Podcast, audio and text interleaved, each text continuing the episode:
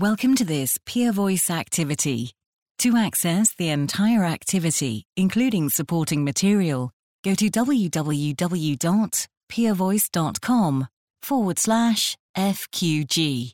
This activity is supported by an educational grant from Merck KGaA, Darmstadt, Germany.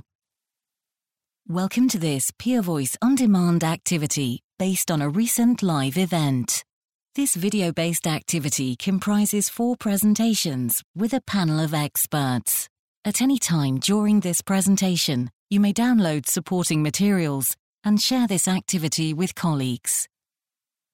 Good evening, ladies and gentlemen. Welcome to this uh, evening, this CME educational symposium entitled After More Than a Decade, Can We Now Enhance Treatment of Patients with Locally Advanced Squamous Cell Carcinoma? My name is Kevin Harrington. I'm a head and neck oncologist from the Royal Marsden Hospital in London. Now, you might have been forgiven for thinking that the biggest event happening in Chicago this evening was a concert being put on by Taylor Swift not so far from here. Um, but in fact, as you're well aware, and of fact you're here, the hottest ticket tonight is the double act that we're going to see this evening. My friends and colleagues, um, Professor Ezra Cohen of the University of California, San Diego, and Professor Barbara Burtness of Yale University. So we welcome you to this event and we're grateful for your discerning participation. So with no further ado, I'm going to just move on and set the scene very briefly for what we're going to discuss this evening. And you will hear throughout the course of the evening discussions around mechanisms of cell death. You will be aware that previously we thought of cell death in terms of two processes, really, apoptosis and necrosis. And you can see from this diagram um, presented here from a review article um, from Galluzzi and colleagues that actually cell death now can occur by a multitude of mechanisms. We're going to focus particularly on apoptosis this evening that can occur through two key processes. The intrinsic pathway that is generated from intracellular um, genotoxic stress and the sensing thereof. It is mediated at the level of the mitochondrion, and it's involving the generation of a body called the apoptosome that leads to activation of downstream caspases, notably caspase 9 and caspase 3. In addition, there's an extrinsic pathway sensing signals from extrinsic to the cell through death ligands binding to death receptors and again involves the activation of caspases, notably caspase 8. And again, you will be familiar with the notion that there are different forms of cell death, and we think particularly now in this era of immunotherapy around the importance of generating immunogenic cell death, the hallmarks of which have been described as extracellular release of ATP and HMGB1 and decoration of the cell membrane with calreticulin that usually sits within the endoplasmic reticulum.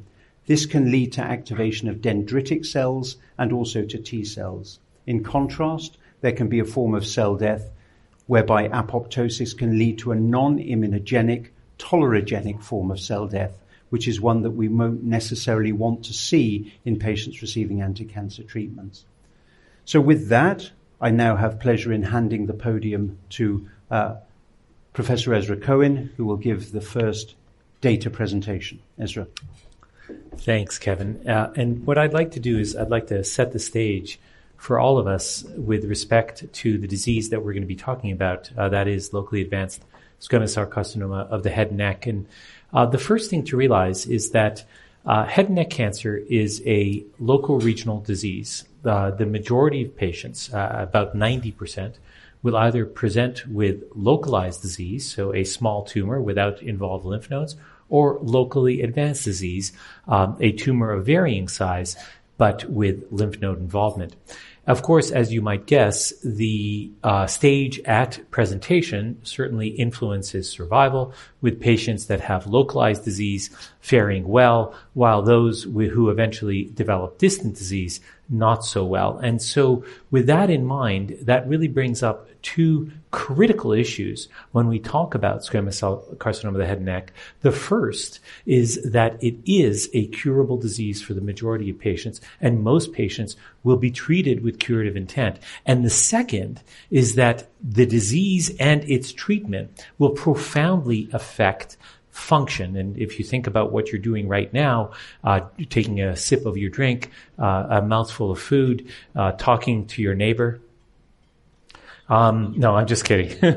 uh, you can understand that the consequences of this cancer and its therapy uh, are um, uh, incredibly uh, stark. Um, and therefore, locally advanced squamous cell carcinoma of the head and neck uh, really does require a multidisciplinary treatment approach. And in fact, there are now good data sets, prospective, that strongly support the involvement of a multidisciplinary team for optimal outcomes. And as you can see from the graphic here, that that team does not only consist of surgeons, radiation oncologists, and medical oncologists, but actually there are multiple individuals and multiple specialties that should be ideally a part of that multidisciplinary team.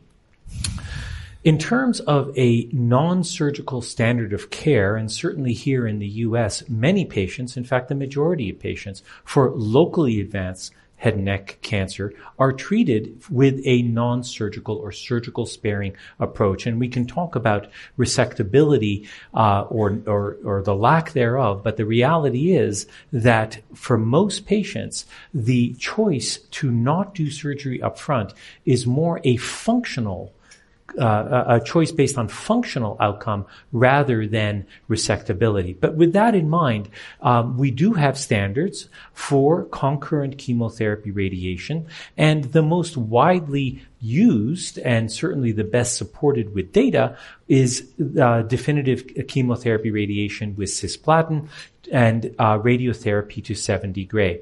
Uh, that cisplatin can take now really two forms, again validated by phase three data, either the tra- more traditional high dose, 100 milligram per meter squared, or the more recent, and when I say that, it's still been uh, for years, uh, the weekly 40 milligram per meter squared dosing.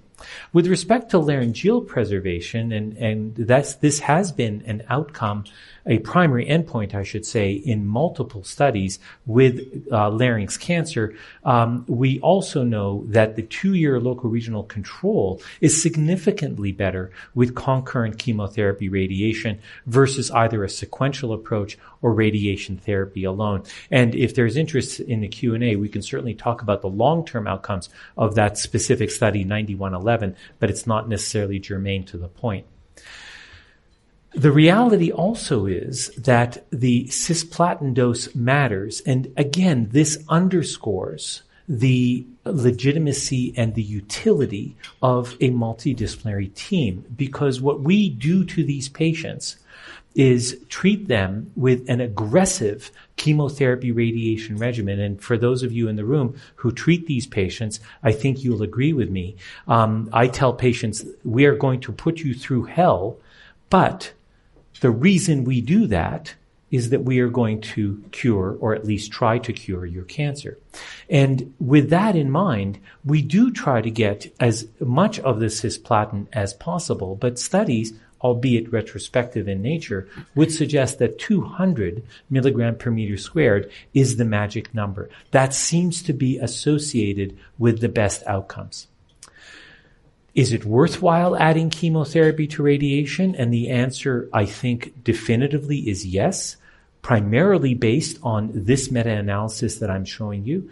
Um, this, by the way, is the way to conduct a meta-analysis. It is single patient chart review. This is the right way to do this study. And when the IGR group did this, what they found was that when chemotherapy was administered concurrently to radiation, there was an improvement in survival. Now, you may say, well, that uh, difference in survival uh, is only a few percentage points. But let's remember, we're talking about the difference of patients dying of their disease versus surviving their disease. And I would argue that even at 6.5%, that's an important difference. Certainly it was statistically significant. When we talk about the multimodality treatment paradigm, um, this is one algorithm. It's certainly one that uh, we look at when discussing patients in our multidisciplinary tumor board, but by no means is it the only one. We assess a patient, of course, starting with stage uh, and its anatomic staging. Um, I'll get to the influence of HPV in just a moment. We determine whether surgery is the appropriate frontline or first approach, um, not again necessarily based on resectability, but based on functional outcome.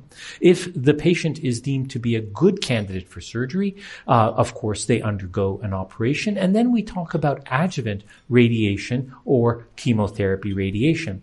Um, if they are deemed to be a poor candidate for surgery for whatever reason, we have choices of concurrent chemotherapy radiation, or in some cases, and we can talk about this more, induction chemotherapy or neoadjuvant chemotherapy followed by concurrent chemotherapy radiation.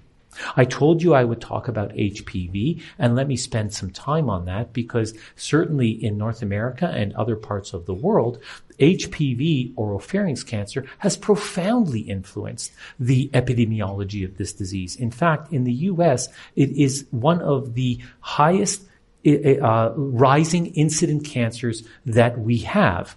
Um, and we, again, can talk about the biology and epidemiology. But the thing I want to illustrate with this slide is that we now recognize that HPV positive oropharynx cancer does have a significantly better prognosis. In fact, about a hazard ratio of 0.5.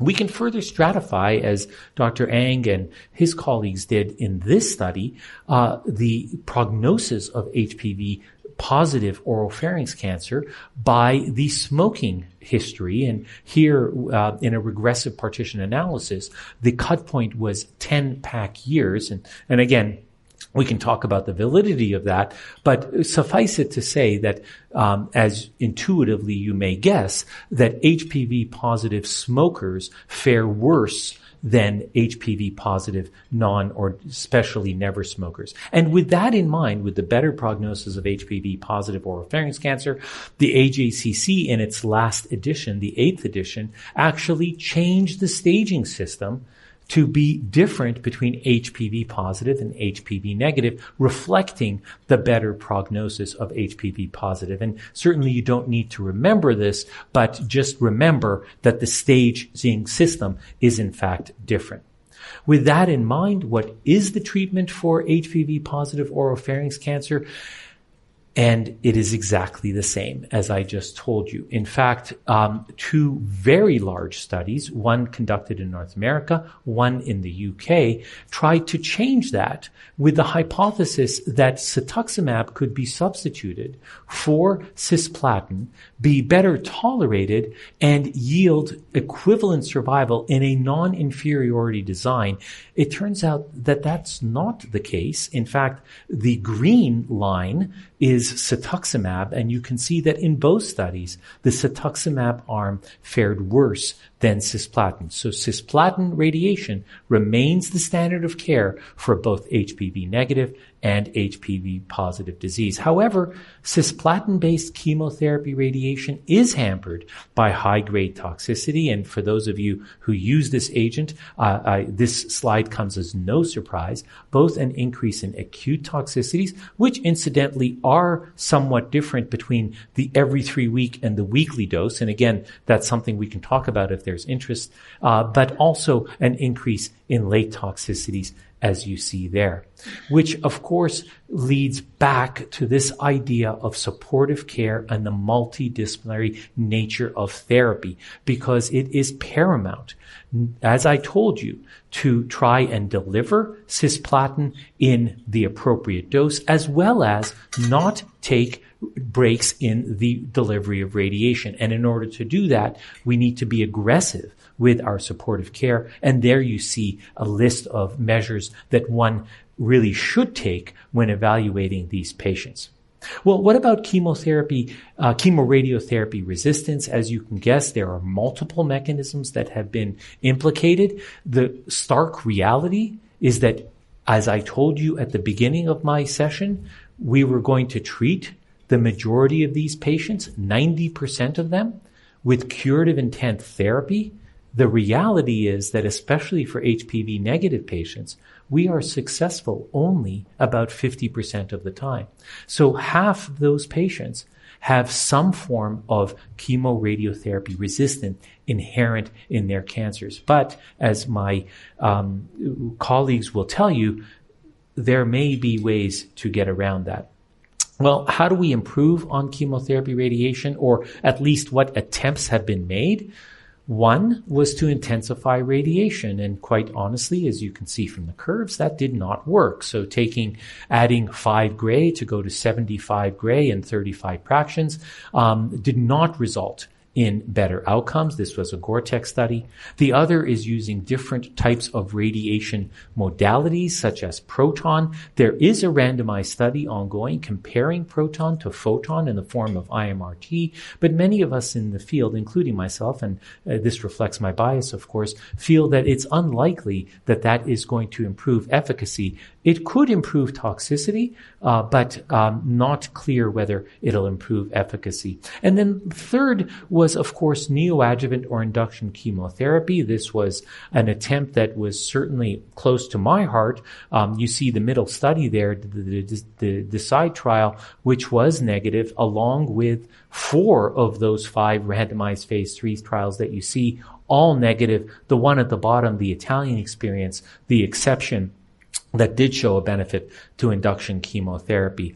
And then lastly, what about EGFR inhibition? We know that EGFR is an important um, gene and protein in these cancers. It is uh, expressed in the great majority at high levels of, of, these tumors. And the natural inclination after the uh, study run by Jim Bonner, hey Jim, I see you at the back of the room, that showed that the addition of cetuximab to radiation improved survival compared to radiation therapy alone. The natural progression of its development was to add it to chemotherapy radiation. But as you can see from the GORTEC and the RT TOG studies, these attempts were negative. And so we look for novel mechanisms. And the one mechanism that we'll talk a little bit more about in depth has to do with what Kevin was telling you uh, uh, uh, earlier this evening, and that is uh, apoptosis. Um, if we had an agent that could uh, lower the threshold for apoptosis in a cancer cell, uh, along with a stimulus or an insult that would lead to an apoptotic cell death, we may be able to synergize that modality. And such an agent is represented by xevinapant or the SMAC mimetics in general. And what they are is essentially an inhibitor of an inhibitor. So the IAPs or the XIAPs are uh, both intrinsic and extrinsic controllers or negative regulators of apoptosis, and therefore um, inhibiting those actually lowers the threshold for that apoptotic insult. And you can see from preclinical models that this is true both with radiation and with um, cytotoxic chemotherapy, in this case, cisplatin.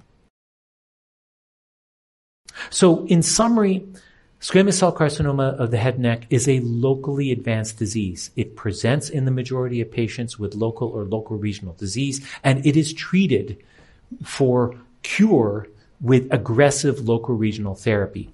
Cisplatin radiation, either as every three week, 100 milligram per meter squared, or now 40 milligram per meter squared weekly, remains the standard of care for platinum eligible patients. And we can talk about the platinum ineligible. In fact, we will touch upon that.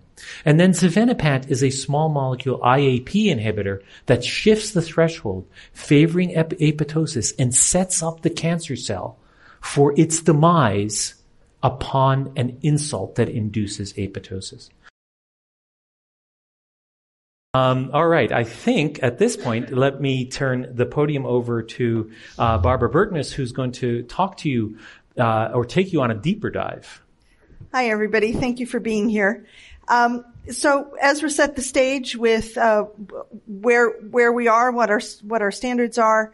Um, what are the trials that have been reported in, in recent years where people have looked at incorporating emerging therapies into the management of locally advanced squamous cell cancer of the head and neck?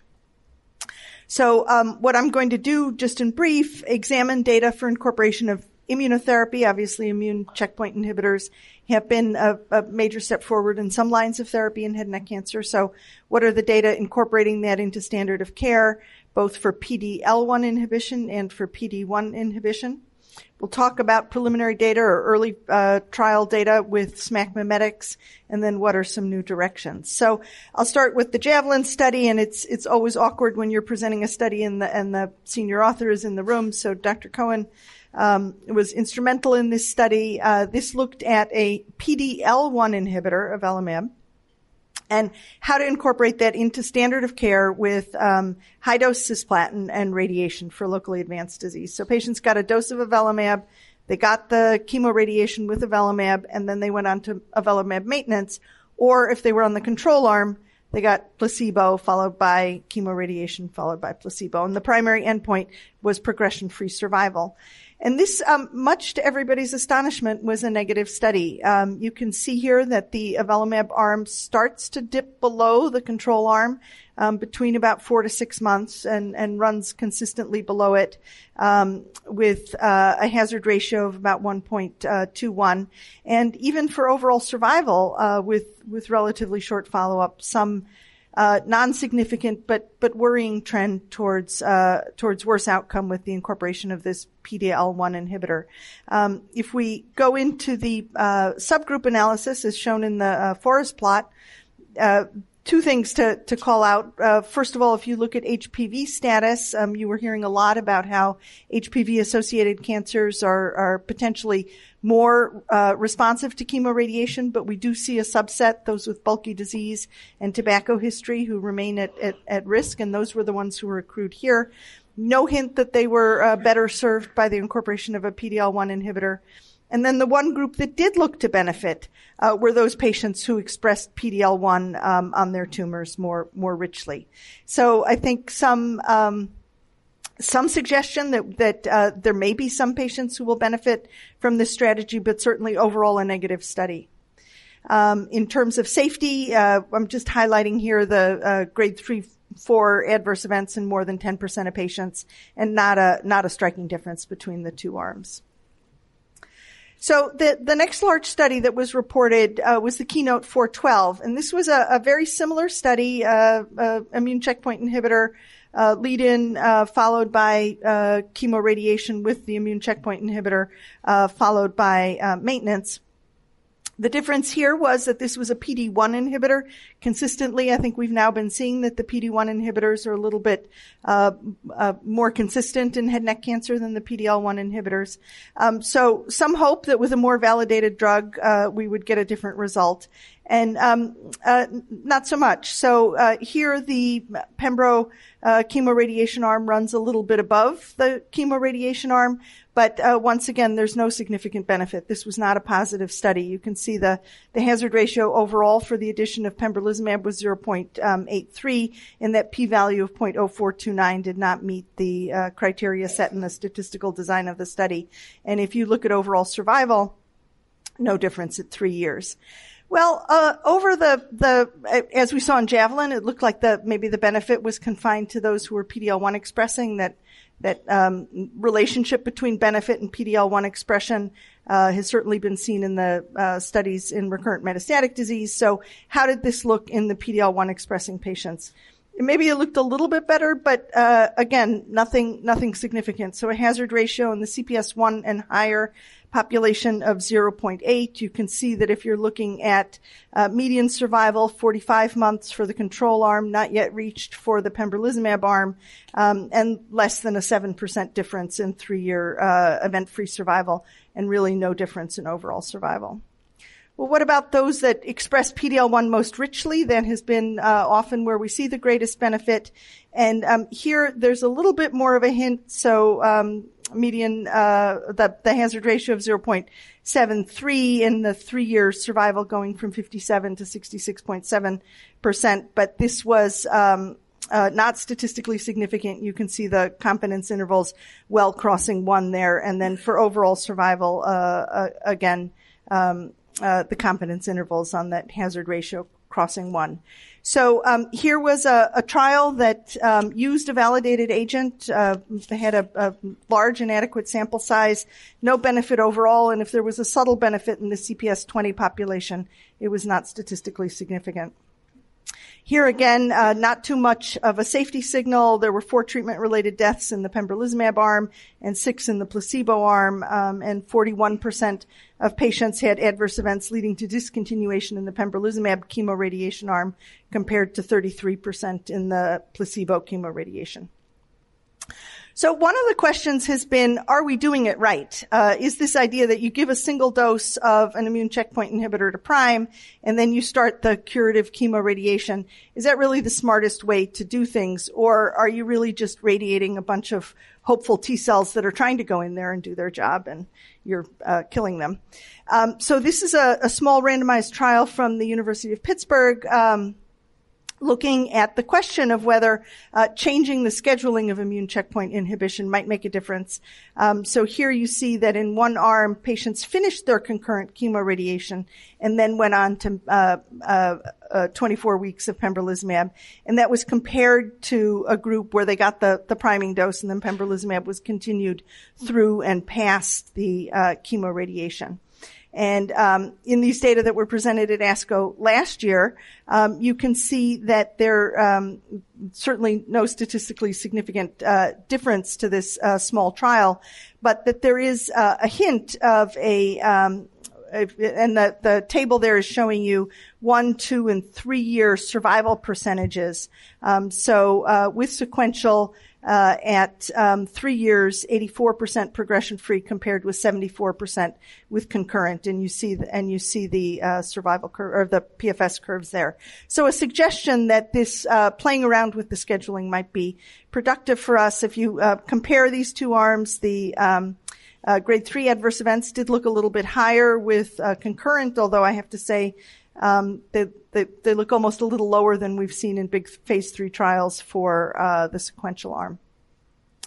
Building on uh, that strategy in ECOG ACRIN, we do have a, a, trial of sequential nivolumab for intermediate risk HPV associated oropharynx cancer. So this is uh, the group that either has T4 or N3 disease or uh, heavy smoking history. We know that this is a group that has a, a pretty decent complete response rate, um, but as we look at the um, progression-free and overall survival curves, they do do worse than the non-smokers and the patients with uh, lesser disease. Um, some interest, as, as you heard earlier, in the, in the effects that radiation might have, um, including that it can upre- upregulate PD-L1 expression and foster tumor-infiltrating lymphocytes. It avoids the idea that we might be radi- radiating the newly uh, recruited tumor-infiltrating lymphocytes. However, we recognize that after we've ablated the lymph nodes with radiation, they may have a reduced capacity to participate in the immune response. And the design of this study, which is ongoing, is to uh, enroll patients up front, have them complete radiation with weekly cisplatin, and then be randomized to nivolumab or observation. Another completed study that I, I want to mention is the um, NRG HN004 study. This was for patients who were deemed to be cisplatin ineligible, either because of um, performance status, comorbidity, um, or uh, hearing loss. And um, the control arm for this was uh, uh, taken to be the Bonner regimen of cetuximab um, and uh, 70 gray of IMRT. Sort of interesting that this is not a group of patients who necessarily would have met the eligibility criteria in the Bonner trial. So um, an interesting look at uh, cetuximab radiation in um, in the platinum ineligible population, and then the uh, experimental arm here, durvalumab, so a PDL1 inhibitor, um, together with 70 gray of radiation. And uh, this study again showed uh, some something of a disadvantage for the PDL1 inhibitor. So you see here the hazard ratio of 1.21, actually somewhat similar to the hazard ratio in Javelin. Um, and I think for the first time, some validation of the idea of using cetuximab and radiation in um, the frail or, or comorbid uh, population. Something I think all of us had been doing for many years, maybe without so much data. Uh, no grade four to five adverse events were observed in that trial. Um, grade three or higher adverse events possibly related to durvalumab. Its prior name was MEDI 4736. were diarrhea, nausea, and vomiting, not too many events, and uh, very few uh, or no high grade events that were definitely or probably related to the agent. So that is a lot of work that's gone into studying the incorporation of immune checkpoint inhibitors into chemoradiation. And, you know, I think that you have to say that we've drawn a complete blank uh, to date and, and we need to rethink our strategy. But what about other emerging therapies? And so you heard from Dr. Cohen about um, xevinapant, an inhibitor of one of the inhibitors of apoptosis, something that might uh, uh um, amplify the effects uh, that we're achieving with DNA damaging agents like platinum and radiation. So there is a randomized phase two trial of um, of uh, previously known as Debio 1143. This was conducted in stage three, 4A or 4B oral cavity oropharynx, hypopharynx, or larynx cancer that had at least uh, a T stage of uh, two and zero to N3 and no distant metastases, and um, the patients had uh, smoking history. They were uh, 96 patients were randomized one to one, either to a control arm that'd be pretty familiar to you by now, uh, cisplatin 100 milligrams per meter squared every three weeks, together with uh, 70 gray of IMRT, or to the same thing with the inclusion of xevinapant 200 milligrams a day orally, days one to 14, every three weeks for three cycles. The uh, patients were stratified on their uh, nodal stage, their primary tumor site, and if they had oropharynx cancer on their HPV 16 status. And then the primary endpoint of the study was local regional control at 18 months from the end of chemoradiation with other secondary endpoints of progression-free survival, overall survival, duration of response, and safety. And so the first look that we had at these data were the, the three-year uh, progression-free uh, survival data, and, and, these were already pretty striking. So you can see here a hazard ratio of um, 0.33, and um, you can see the uh, three-year progression-free survival going from 36% to 72%. Now you might be reacting to that 36%, but remember this was a, a smoking population, a, a um, advanced, uh, locally advanced disease. And the 72% is certainly much better than we would be expecting in that population. Um, and now, more recently, we've seen the five-year overall survival uh, results, and again, these are quite striking. Um, and you can see that the five-year survival nearly doubled, going from 28 to 53 percent. In terms of safety, um, there were late toxicities in 73% of the patients on the xevinapant and 66% of the patients on the placebo arm. If you look at uh, high-grade mucositis, 31% with xevinapant, 21% with placebo, um, and uh, also an increase in um, dysphagia. The uh, neutropenia was actually slightly reduced, and um, ALT increased in um, 13 there is now a phase three study to look at the question of incorporating uh. So this is the TrilynX study. It's for locally advanced squamous cell carcinoma of the head and neck, 700 patients. The accrual has completed. Um, and patients are randomized, as you saw in the phase two study, either to placebo, platinum, and um, IMRT, or to the same thing with the incorporation of xevinapant. The one thing that is different in this study is that as um, co-clinical trials in animal models have evolved, and um, as the investigators from the original trial considered what they were learning about the um, uh, late uh, evolution of response in patients in the randomized phase two, there has been the addition now of three additional cycles of xevinapant following the completion of chemoradiation, both to maximize apoptosis in cells that are carrying the traces of platinum and radiation, but may not uh, yet have died, as well as for some considerations about uh, immune response that that might be fostered by immunogenic cell death, uh, as supported by xevinapant. The primary uh, endpoint of this study is event-free survival, with secondary endpoints of progression-free survival, overall survival, local regional control, safety, and quality of life. The eligibility criteria are quite similar uh, to other studies that uh, that you've seen here. As I was trying to say before, we have some concerns about what's the right timing, what's the right way to integrate uh, immunotherapy, and so there's been interest in the use of immunotherapy in the preoperative setting, um, where you may uh, allow more time for the immune response to mature before uh, you undertake the definitive surgery. And so I just wanted to introduce the design of the Keynote 689 study, which is a randomized study for resectable patients of pembrolizumab versus no neoadjuvant treatment before surgery two cycles of pembrolizumab or straight to surgery. And then um, following surgery, patients get risk-based postoperative therapy. And uh, depending on their upfront randomization, that either incorporates or does not incorporate pembrolizumab. And so just to summarize, chemoradiation for now remains the standard of care for the non-surgical management of locally advanced squamous cell cancer of the head and neck. Immune checkpoint inhibition trials have been negative to date and not for lack of trying. Um, and targeting inhibitors of apoptosis appears promising, and we expect phase three data, you know, hopefully within the year or so. So, um, with that, I'd like to introduce Professor Harrington to bring us home. Thanks very much indeed, Barbara. Um, so I'm going to discuss um, aspects of what you've already heard, but I'm going to focus in particular on a couple of case presentations just to change the tone of how we discuss things. So the first case, um, both of these cases are real cases from our own practice within London. So the first case is an unusual case.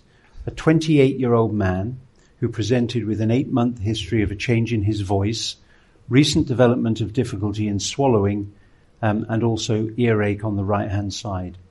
He gave no past medical history whatsoever, except for some gastroesophageal reflux disease. He was a lifelong never smoker and, is, and was essentially teetotal. He drank no alcohol.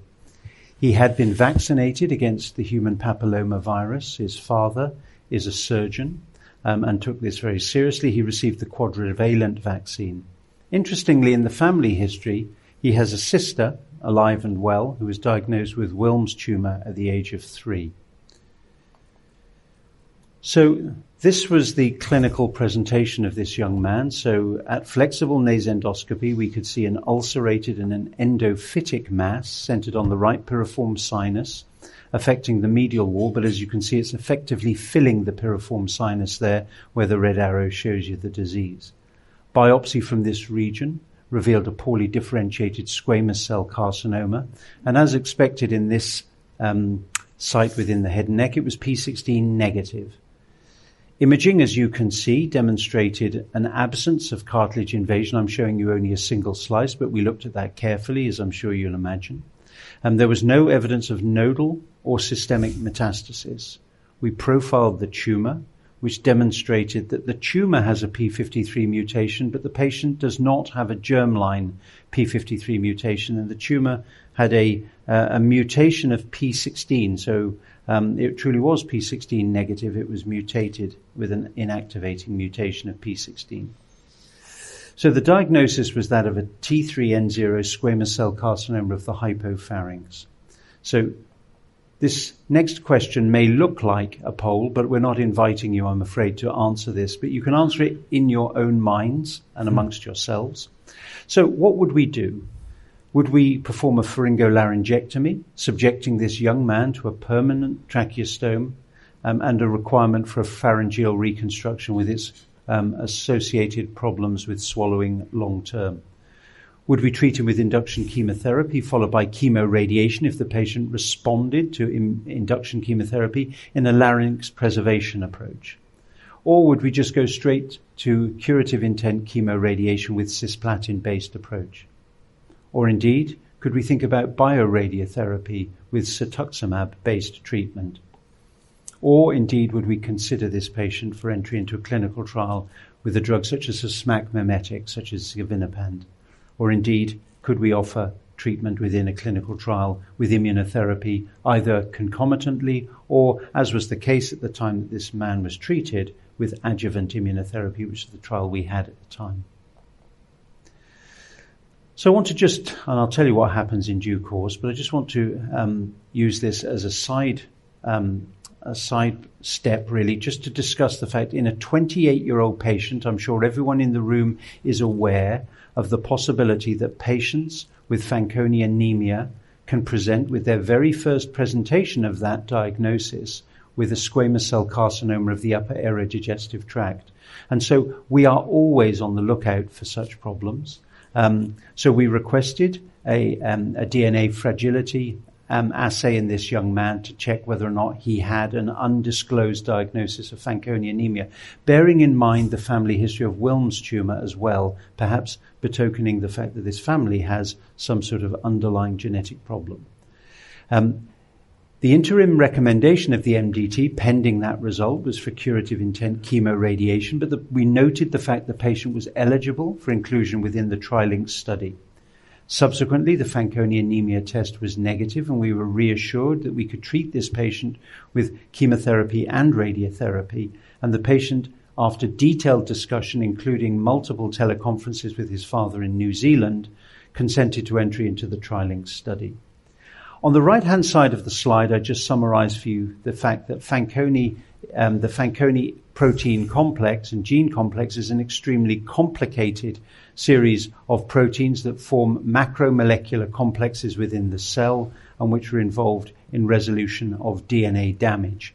Um, and their mutations, and there are multiple forms of Fanconi anemia, can lead to a predisposition to the generation of mutations and can also contribute, therefore, to carcinogenesis, not in the case of this patient. So I use this opportunity to, again to remind you of the potential role of SMAC mimetics. Remember, SMAC mimetics are inhibitors of the inhibitors of apoptosis proteins. This gives us two shots on goal with therapy potentially. Of course, we've heard in detail about the potential role of SMAC mimetic therapy as a means of enhancing, as as Professor Cohen said, lowering the threshold for the induction of apoptosis at the level of the mitochondrion, also with an interaction with non-canonical NF-kappa B signaling on the right-hand side of the slide, giving us a second potential mechanism for this therapy. So not only can it increase cell kill, but it can potentially do that in a way that may be seen as more immunogenic within the cell and within the tumor microenvironment.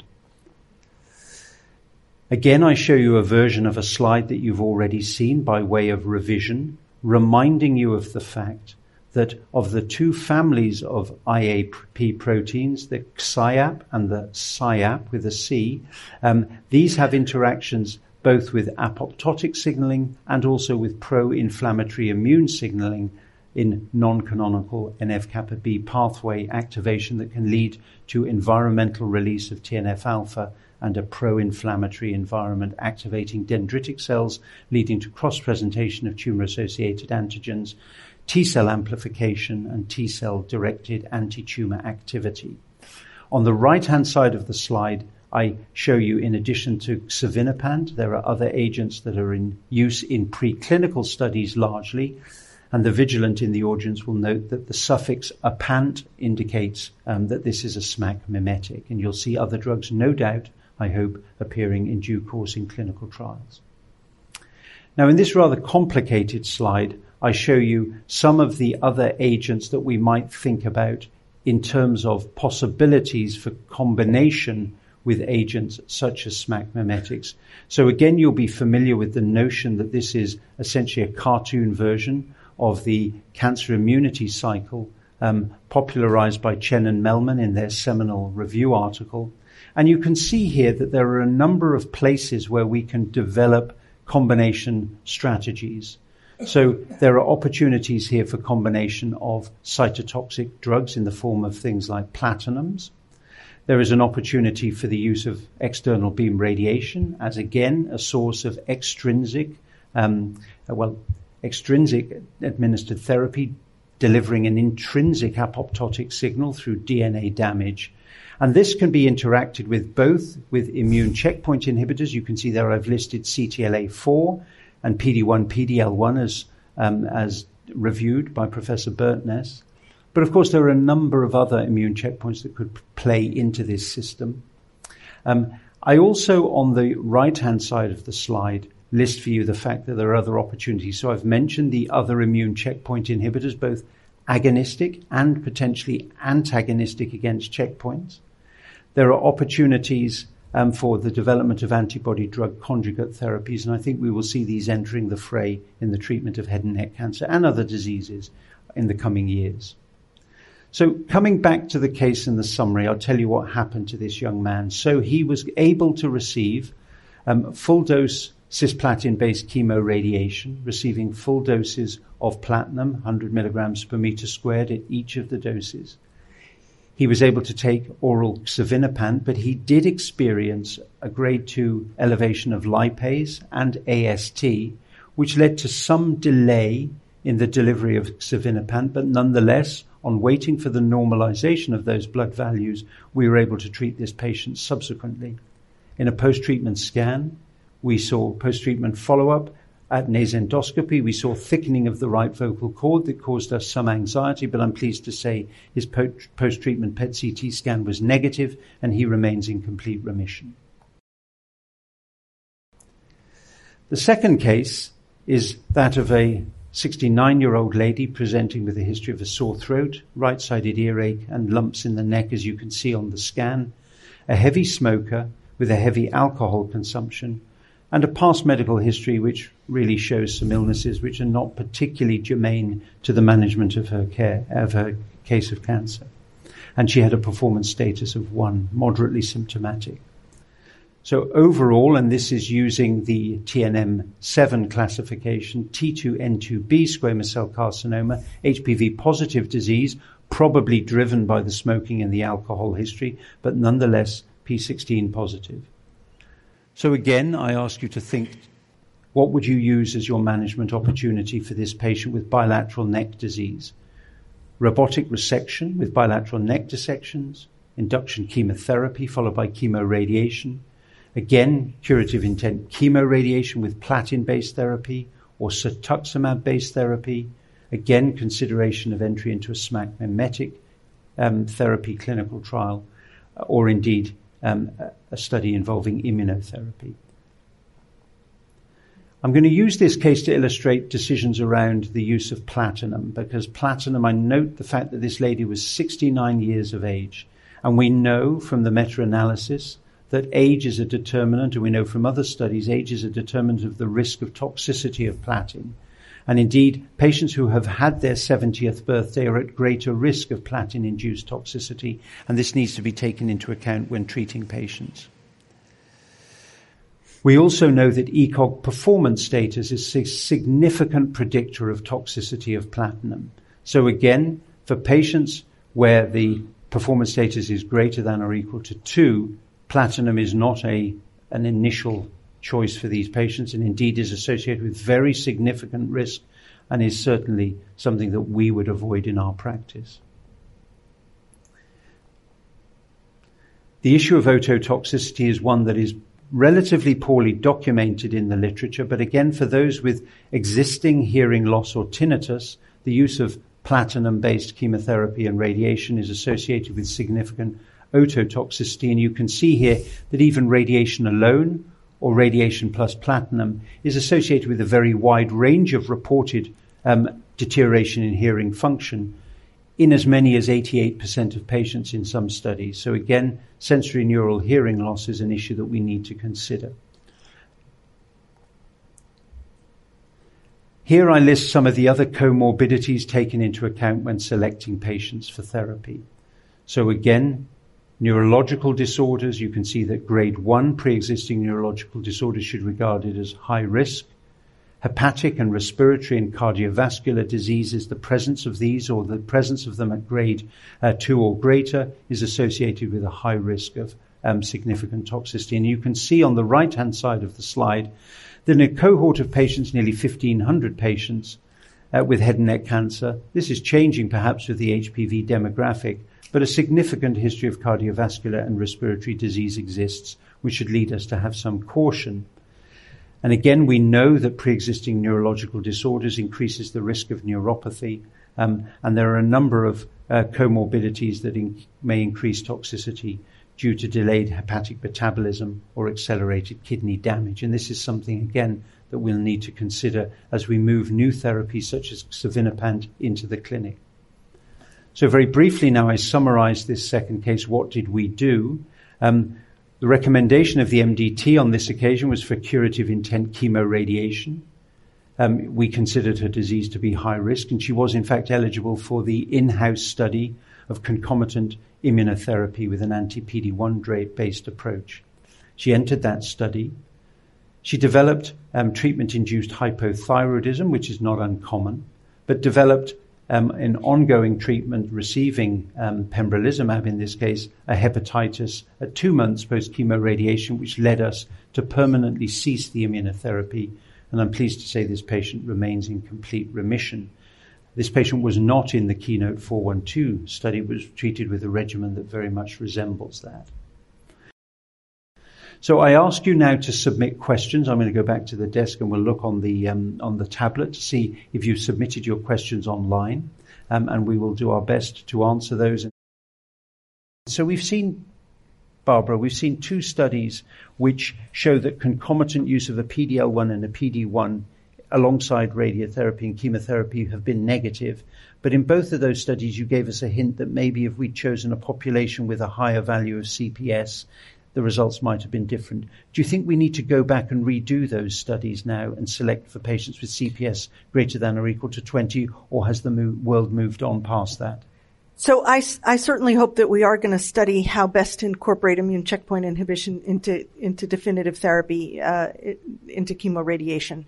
Um, whether or not we just want to go back and do keynote 412 over in the CPS 20 population, I mean that the hazard ratio favored pembrolizumab, but not wasn't a home run, right?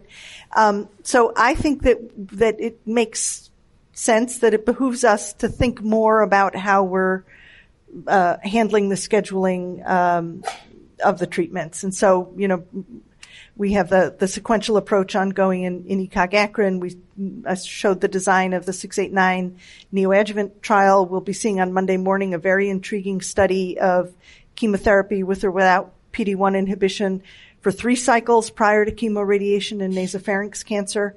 Um, so I think concentrating on the high risk HPV negative patients, concentrating on the PD L one expressing patients, those are important. But I think we have more to learn about how best to do it.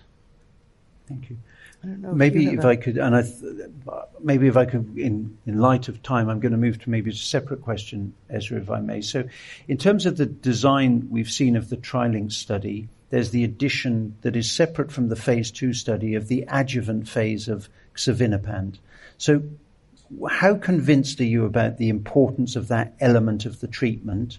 And if we have a positive study, do you see yourself delivering the whole package of treatment, or would you consider maybe part of that treatment might be more important than other parts of the treatment? How are you going to process that? Yeah, I think, that approach. I think um, the second part of your question is easier to answer. I, I would, uh, given a positive study, I would stick with the regimen. Uh, that's where the level one evidence is, and, and I would try to deliver that um, as the study did.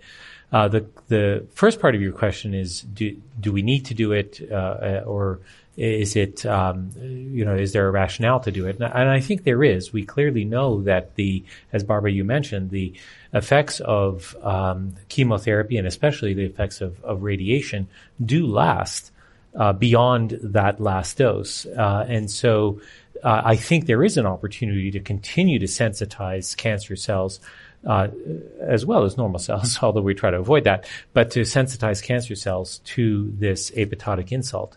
Uh, so to me, it, it, makes a lot of sense to uh, to add that on. Um, we may see uh, some toxicity that we didn't necessarily see in the phase two. That'll be interesting to to note that. Um, I, I, I find it hard to imagine that it would have an antagonistic effect. That is, it would have a decremental effect on efficacy. Uh, um, so um, I, I, I, fa- I, favor doing it, and if TrilynX is positive, I would certainly do it in my patients. Barbara, you take the same view? Yeah, I think if you have a positive phase three trial, who are we to, you know, second guess that? And and I think um, you know, if, if, people who, who are familiar with treating prostate cancer or anal cancer, right, you, if you do the biopsy too early, you, you fail to identify the patients with the, the path CR, right? So the idea that radiation cell death takes up to 12 weeks, I think is, is a familiar one. So just for the record, that's a full house from all three of us. I would take exactly the same view that we should uh, obey the protocol if we have a positive phase three trial. So we have a separate uh, question now coming in from the audience. Um, I'm going to read it out directly, and then I think um, I'm going to hope that I get this, the sense of it uh, correct. There's another study like the ECOG study that uses a atezolizumab rather than nivolumab. Thoughts on that? I think this is the IMvoke 10 question.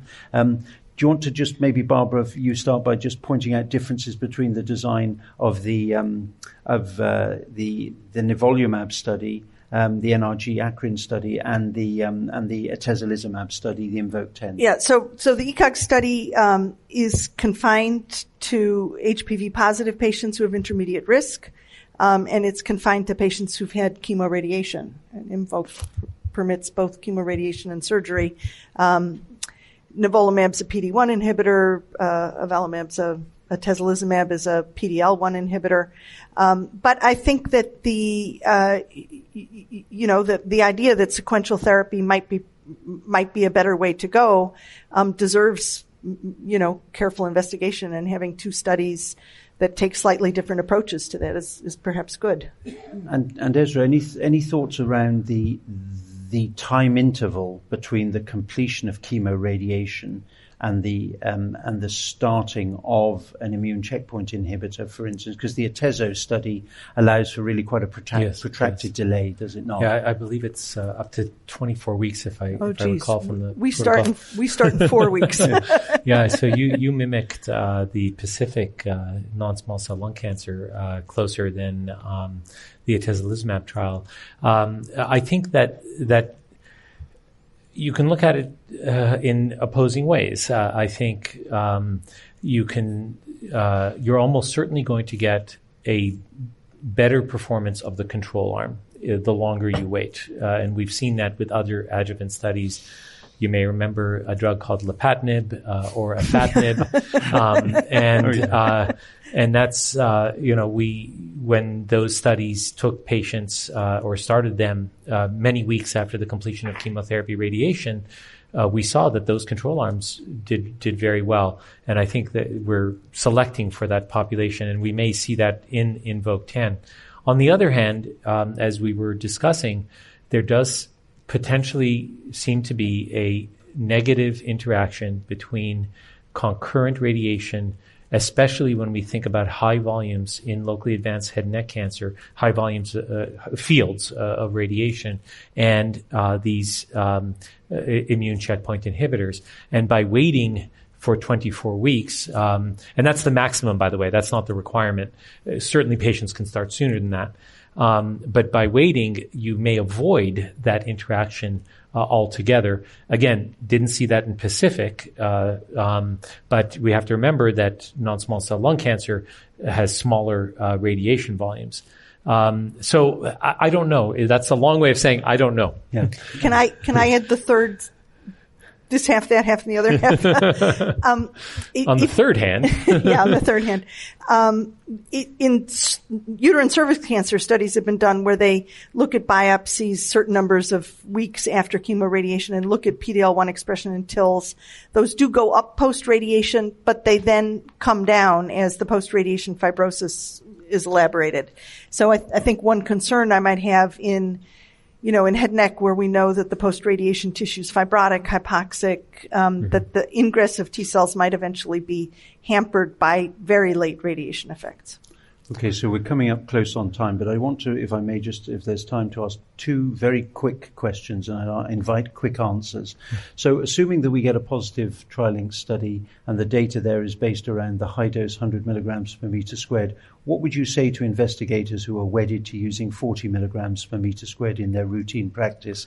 How do they apply a positive TrilynX study? In very few words, please. I'm glad you asked that because I'm going to completely contradict what I said before, and I would be very comfortable using the weekly 40 milligram per meter squared. Barbara? Um, so if it came down, I'm sorry, it's not going to be as short as you want, but if it came down to not having my patient get xevinapant because I didn't think that they were a candidate for high dose cisplatin or allowing them to get xevinapant by giving weekly cisplatin. I might do the latter. So I would try to give them high dose cisplatin, but if they were a diabetic on three yeah. antihypertensives, I would okay. move to weekly. And I think that's a very, very, very sensible. But I think both of them are very sensible approaches. And the final question, just to honour the fact that there's been a question submitted, um, and I'll perhaps give the first answer to this. The question is, what is the suicide rate for patients with head and neck cancer? I have to say that having been a head and neck oncologist now for um, best part of 30 years, I can remember a single patient um, in 30 years.